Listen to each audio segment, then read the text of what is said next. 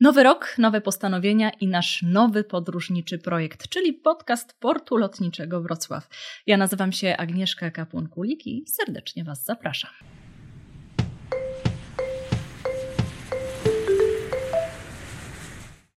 Dziś będziemy rozmawiać o jednym z najczęstszych y, postanowień noworocznych, ale chyba też najbardziej ekscytujących, czyli w nowym roku będę więcej podróżować albo w ogóle zacznę podróżować, bo to nie zawsze takie oczywiste.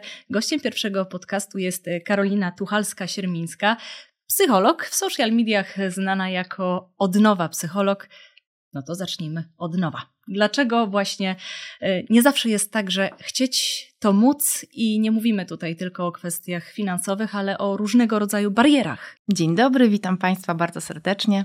Tak, w nawiązaniu do podróży, w ogóle do postanowień różnego rodzaju, zdarza się tak, że oprócz tego, że chcemy, posiadamy różnego rodzaju obawy, bariery, które gdzieś tam wewnątrz, wewnątrz nas są zakodowane. Pojawiają się z tytułu różnego rodzaju naszych wcześniejszych doświadczeń, czy też na przykład y, jakichś przekonań. Często mówimy o takich błędach poznawczych, naszych myślowych, które nas blokują, które sprawiają, że jest nam trudno się przełamać, bo mamy jakieś wyobrażenie, często błędne, o tym wyzwaniu, które jest przed nami, bo dla niektórych z nas właśnie podróżowanie jest w kategoriach, rozpatrywane w kategoriach właśnie wyzwania. No i takimi barierami mogą być na przykład obawy przed y, tym, że się zgubię, albo czy sobie poradzę, czy trafię w odpowiednie miejsce. W przypadku właśnie lotów, czy to czy trafię do odpowiedniej bramki, gate'u, y, czy poradzę sobie w kontekście językowym, czy odnajdę się w nowym miejscu, bo to są nowe kultury, czy będę potrafiła sobie poradzić w, w hotelu, czy y, porozumiem się też odpowiednio, ale dodatkowo niektórzy z nas mają obawy, na przykład związane w ogóle z relacjami społecznymi, czyli wyzwaniem może być duże zbiorowisko ludzi. No, bardzo dużo takich obaw. Dokładnie tak. Jedno z najczęstszych i myślę, że jednak najbardziej powszechne to jest y, to związane z, ze strachem przed podróżą samolotem. Mnie totalnie to paraliżuje, mhm. mimo że racjonalnie zdaję sobie sprawę z tego, że podróż samolotem jest jedną z najbardziej bezpiecznych. No ale mimo wszystko, y, czy to te filmy katastroficzne tak troszeczkę nam w głowie coś zakodowały? Również ale dodatkowo też media, bo warto zauważyć, że mimo tak jak wspomniałaś, że statystycznie wiemy, że podróż samolotem jest bezpieczniejsza niż podróż samochodem, to właśnie podróże i katastrofy lotnicze są bardziej nagłaśniane, bo one, one lepiej się klikają, one wywołują więcej emocji. I to te emocje, które nam towarzyszą w kontekście tego wydarzenia, jakim ewentualna katastrofa lotnicza jest, sprawiają, że to się staje bardziej dla nas straszne, bardziej realne. To sprawia, że nie myślimy wtedy racjonalnie tylko zakładamy z góry, zresztą już wiemy, że błędnie, że to jest bardziej prawdopodobne, a wcale takie nie jest. No właśnie, wiemy, że błędnie. Ja sobie troszeczkę statystyk przygotowałam. E, jednocześnie w powietrzu znajduje się zazwyczaj około 20 tysięcy samolotów rejsowych. Dziennie wykonuje się 100 tysięcy lotów, z których statystycznie, uwaga, wypadkiem kończy się okrągłe zero. Skąd ten strach? Nie mam pojęcia. Generalnie my lubimy mieć kontrolę, a Siedząc w samolocie, jednak tej kontroli się pozbywamy. Mamy poczucie, że oddajemy swoje zdrowie, życie, bezpieczeństwo w ręce pilota i obsługi samolotu.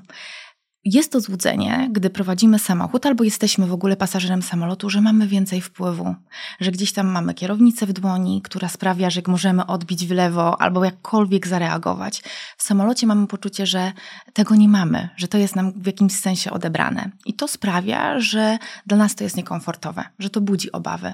Z drugiej strony, y, jazda samolotem jest bardziej powszechna, w związku z czym jesteśmy bardziej obyci. No i tutaj jest też taka wskazówka, że w związku z tym, że samolotem jeździmy rzadziej, może warto zasięgnąć jakichś informacji na temat, jak wygląda proces, proces lotu, jakie są procedury. To sprawi, że gdzieś tam będziemy czuli się bezpieczniej. Więc... Byle nie była to katastrofa w przestworze.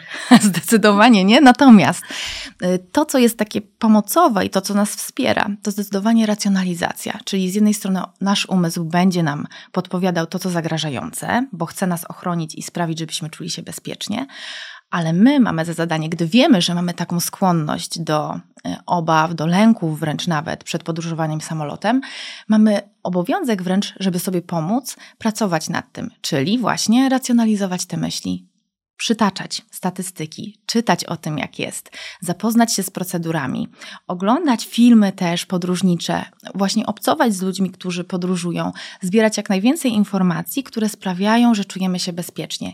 Bo jak wiemy więcej, to czujemy się bardziej pewnie w tych obszarach. Naturalnym jest to, że to, co obce i nieznane, po prostu budzi nasz lęk. Ja się cieszę z tego, że nie jestem w tym odosobniona, bo kiedy rzeczywiście wsiada się do samolotu, to y, każdy ma jakieś swoje mechanizmy obronne, tak? Y, jedna tak. osoba będzie słuchała muzyki, druga pójdzie od razu spać, y, trzecia będzie się modliła. No, różni są ludzie w różnym wieku, różne mają przyzwyczajenia, więc no, ten lęk jest i wyczuwalny, i zauważalny. Zgadza się. Nawet nazwałabym to takimi strategiami radzenia sobie ze stresem. Że rzeczywiście mamy swoje sprawdzone sposoby, które nam pomagają opanować ten lęk, ewentualnie obawy, które nam towarzyszą. Czasami są to nawet psycho, psychosomatyczne doświadczenia i doznania z naszego organizmu. I rzeczywiście to, co wspiera nas w kontekście różnych stresujących sytuacji, również tych właśnie w, na przykład w trakcie podróży samolotem, to rozpraszacze na przykład, czyli odwrócenie swojej uwagi i nie koncentrowanie się na tych negatywnych myślach związanych z ewentualną katastrofą, turbulencjami, różnymi obawami, ale właśnie myślenie o czymś, co jest przyjemne, czyli wizualizowanie na przykład tego, jak fajnie będzie, gdy już będę u celu, co będę robiła, gdy będę na miejscu, albo jak spędzałam czas wcześniej, czyli wspominanie tego, co było fajne we wcześniejszych wakacjach. Dodatkowo różnego rodzaju ćwiczenia oddechowe, y, czy też relaksacja, taka poizometryczna może to być, czy właśnie napinanie naprzemienne i rozluźnianie mięśni, rozmowa z kimś bliskim albo z obsługą samolotu, czy też na przykład korzystanie z nowych technologii w postaci oglądania filmów, które możemy sobie w offline ściągnąć i później otworzyć w w trakcie lotu, albo korzystania z aplikacji w telefonie, gdzie możemy albo pograć w coś, czy też różnego rodzaju rozrywkę sobie zapewnić. Więc jest to kilka takich um, sugestii, które możemy wykorzystać, by sobie umilić tę podróż i trochę zrelaksować się w trakcie lotu. Sprawdzone sposoby, ale każdy musi wybrać coś, co do niego jest dopasowane. Zdecydowanie tak ja też zawsze polecam, żeby sobie przygotować nawet taką listę różnych sprawdzonych sposobów, wypróbować, bo ja dzisiaj mówię ćwiczenie oddechowe. No Nie każdy potrafi. Właśnie tak. Co to znaczy pooddychać? Więc warto sobie wcześniej, gdy już wiem, że obawiam się i to może być dla mnie trudne, warto sobie wcześniej poczytać na ten temat, sprawdzić co, jak działa, przećwiczyć nawet taką, takie ćwiczenie oddechowe y, zaplanować sobie to w jakiś sposób, to też będzie dla nas łatwiejsze do zrealizowania, gdy będziemy czuli się zestresowani. I tak zdarzają się zabawne sytuacje. Mój bliski kolega Tomek bardzo bał się właśnie lotu i powiedział, że jak już poleci, to musi być kapitan Wrona. Kapitan Wrona już nie lata, zdaje się. W każdym razie nadarzyła się okazja, poleciał do USA na wymianę doktorancką. I co się okazało? Poleciał kilkanaście godzin, po trzech dniach wrócił, bo pandemia nagle się pojawiła. Więc y, ten strach przed podróżą czasami można przełamać po prostu podjęciem tej decyzji e, i, no i tak to dalej jest. E, a dlaczego warto? Dlaczego warto ten strach przed podróżą jednak gdzieś schować i wyruszyć w nieznane? Co daje nam podróżowanie? Mogę tu wymieniać bez końca, bo tak naprawdę podróże mają bardzo dobry wpływ na nasze zdrowie, zarówno psychiczne, jak i fizyczne. Więc począwszy, tak jak standardowe powiedzenia mówią, podróże kształcą, więc rzeczywiście podróże nas po prostu rozwijają, pozwalają nam doświadczyć czegoś nowego, pozwalają nam zdobyć nową wiedzę o, temat, o tematach dla nas dotychczas e, tylko teoretycznie być może znanych, doświadczyć nowej kultury, właśnie poćwiczyć język, który być może gdzieś tam nam kuleje posmakować nowej kuchni, więc zobaczyć coś, co dla nas jest do tej pory być może obce. Z drugiej strony, w kontekście takiej naszej psychologicznej sfery, to możliwość sprawdzenia siebie i poznania siebie w nowym środowisku, e, zapoznania się ze swoimi dotychczasowymi i przełamania trochę barier też, bo mówimy też nawet o, tym, o tych lękach, obawach, które potem w praktyce okazuje się, że nie są tak straszne, jak nam się wydawało.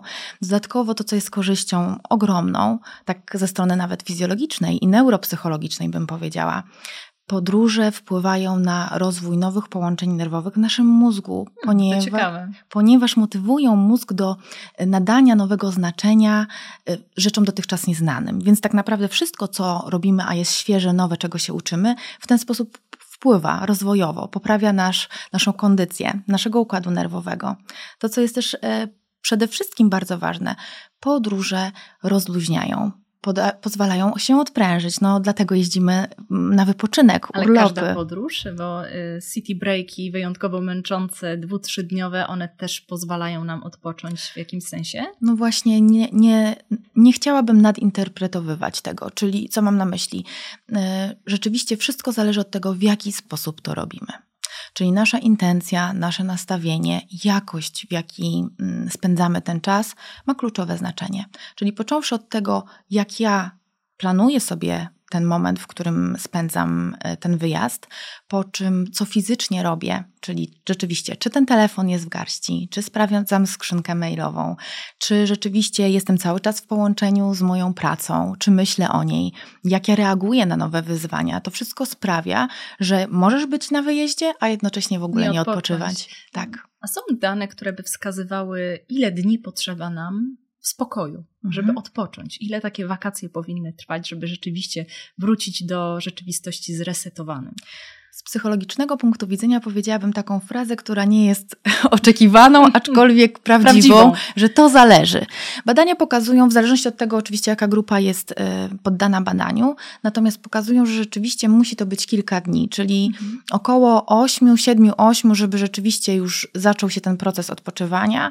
Natomiast oczywiście idealnie by było w warunkach idealnych, gdyby to było powyżej dwóch tygodni.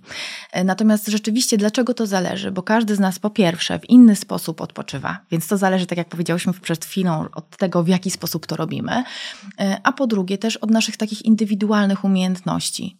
Czy ja w jaki sposób z tego korzystam, gdzie jestem, jakie mam predyspozycje, e, jakie mam usposobienie. Więc dlatego jaką mam pracę, jak bardzo jestem wyczerpana, czy na co dzień praktykuję sposoby różnego rodzaju odpoczynku, czy też jestem tak dojechana, mm. że nie będę w stanie i muszę tutaj teraz więcej czasu poświęcić, by zregenerować swój umysł i ciało. Czasem rzeczywiście nawet y, to odcięcie wymaga od nas pewnej energii, bo za bardzo kusimy, walczymy ze sobą, tak, żeby nie sprawdzić tych social mediów, żeby nie sprawdzić maila, y, żeby nie wykonać tego telefonu służbowego pomimo urlopu. No właśnie, bo czasami praca jest po coś dla nas, coś nam daje, czyli boimy się i unikamy bardzo często y, odpoczynku, bo wtedy mamy szansę poznać siebie i spotkać się z sobą, ze swoimi emocjami. Dlatego mówimy o pracocholizmie, który jest ucieczką od odczucia. Stąd to odpoczywanie efektywne jest dla wielu osób trudne.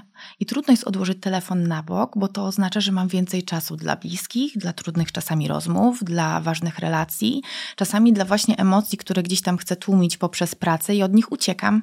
Stąd to odpoczywanie jest ważne, często bagatelizowane i tak yy, jednak mimo wszystko kulturowo pokutuje i pojawia się ta popularyzacja pracoholizmu i takiego, tej produktywności. Więc... Ale też y, odpoczynku na pokaz. Mam wrażenie, że w tym świecie naszym instagramowym, y, kiedy wybieramy się już na wakacje, to im bardziej na bogato, mm. im, im dalej, tym po prostu lepiej. I, mm. I 100 zdjęć dodawanych każdego mhm. dnia i relacji.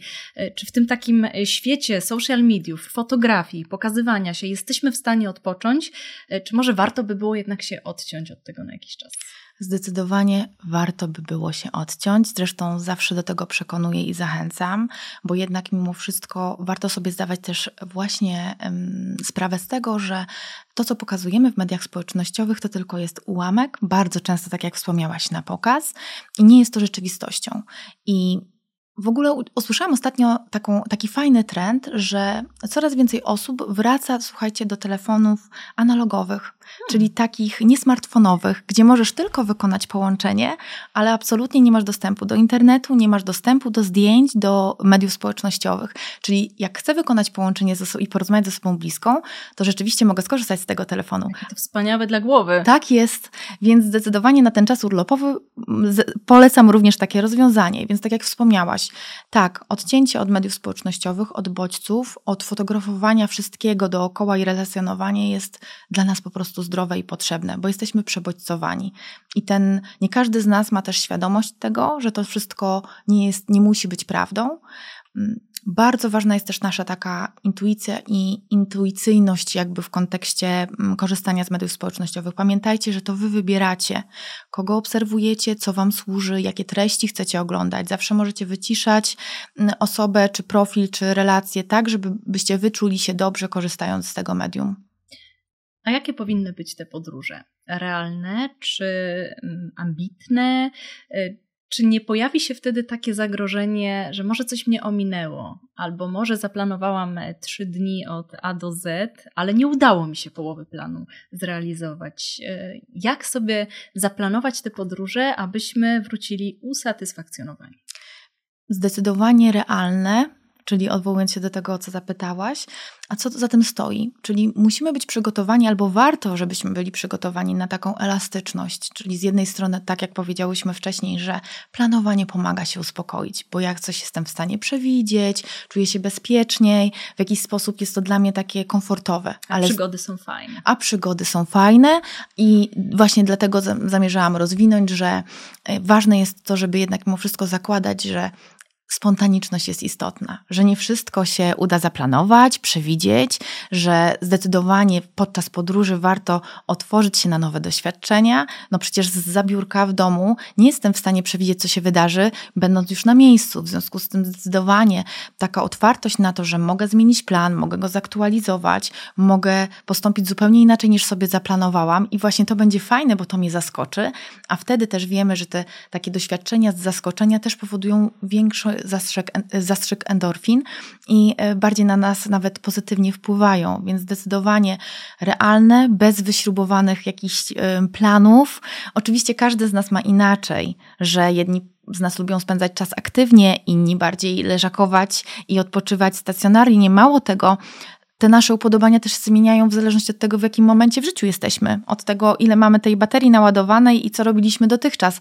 Więc absolutnie nie ma co zakładać, w sensie mm, szufladkować się i określać w jakiś konkretny sposób. Być otwartym, elastycznym, jednak mimo wszystko właśnie pozwolić sobie na taką nutkę spontaniczności, bo to jest bardzo ważne. Albo pomyśleć, że jeszcze wróci się do danego miejsca, bo na przykład z wrocławskiego lotniska są trzydniowe wycieczki weekendowe do Palermo, Rzymu czy Porto, I rzeczywiście można sobie pozwolić na to, żeby pojechać najpierw, a po kilku latach nawet e, wrócić. To też komfort taki psychiczny. Dokładnie teraz mamy tak. otwarty świat. Tak, zdecydowanie. Nawet mało tego, będąc już tam na miejscu, wiemy już bardziej, co chcę zobaczyć, co jeszcze bym chciała wiedzieć więcej, więc zdecydowanie pierwszy pobyt można wykorzystać też po to, żeby sobie uzupełnić i e, zaplanować, jak będę spędzać ten czas, gdy wrócę tu po raz kolejny. Mhm wiemy już mniej więcej, jak wypoczywać. Myślę, że to cenne wskazówki. No ale właśnie, jeżeli ktoś jeszcze nigdy za granicą nie był, pojawia się wiele wątpliwości, e, choćby same procedury.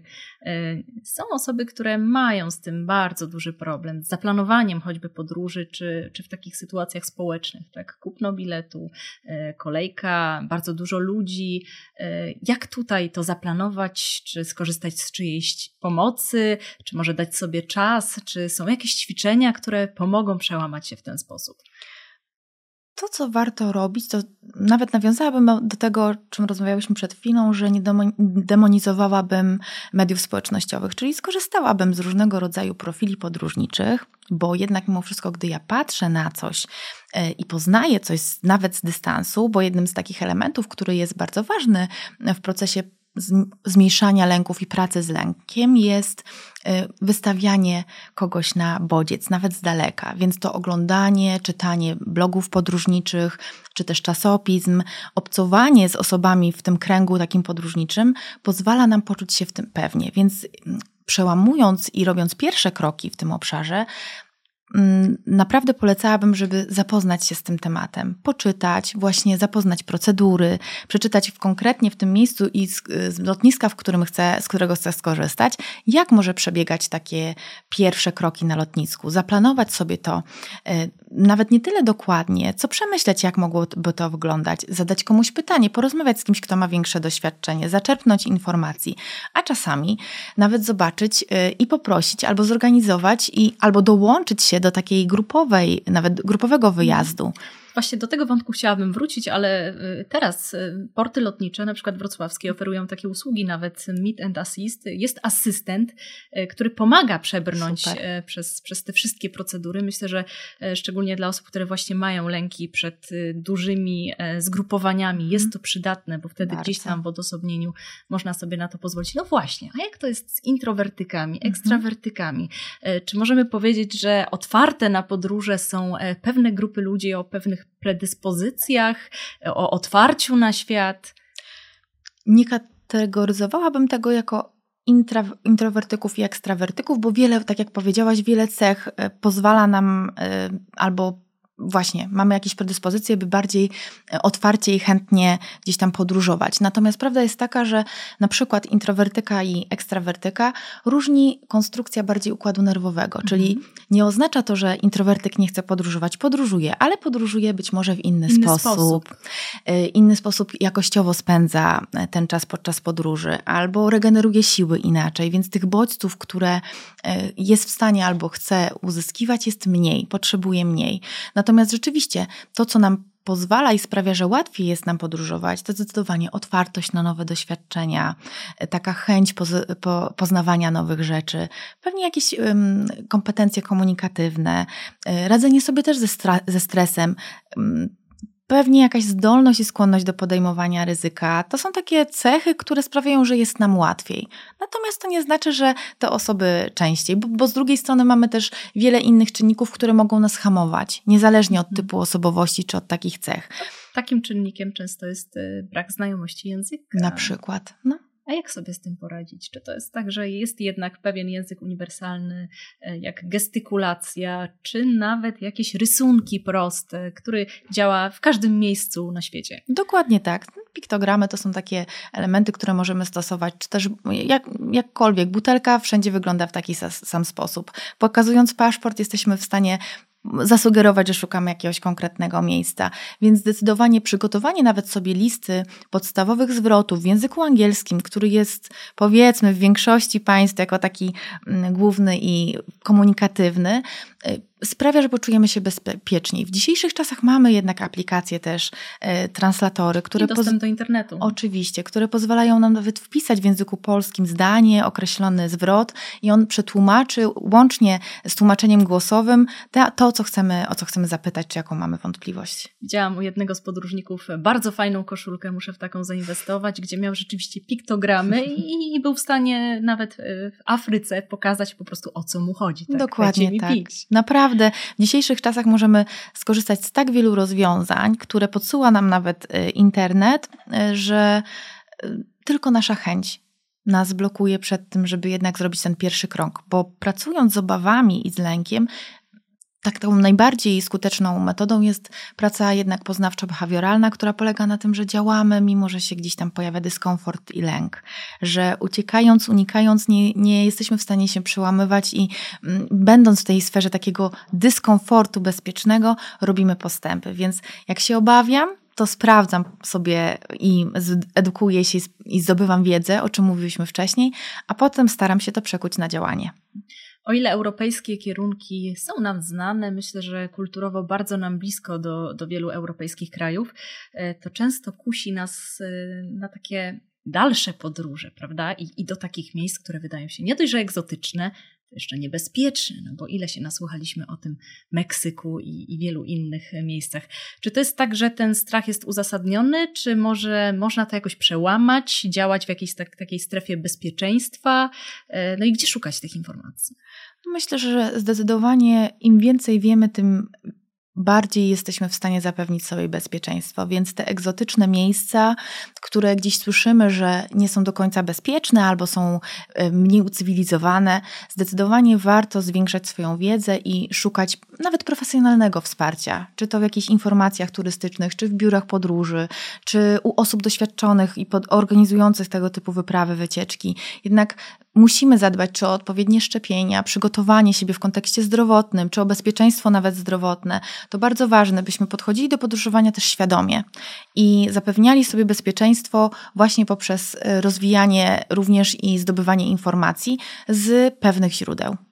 Jak ważne jest nasze nastawienie do podróży? Czyli e, czy może Im bardziej chcemy poznać, im więcej chcemy zobaczyć tym lepiej, tym gorzej? Czy lepiej się zawieść, czy lepiej być pozytywnie zaskoczonym?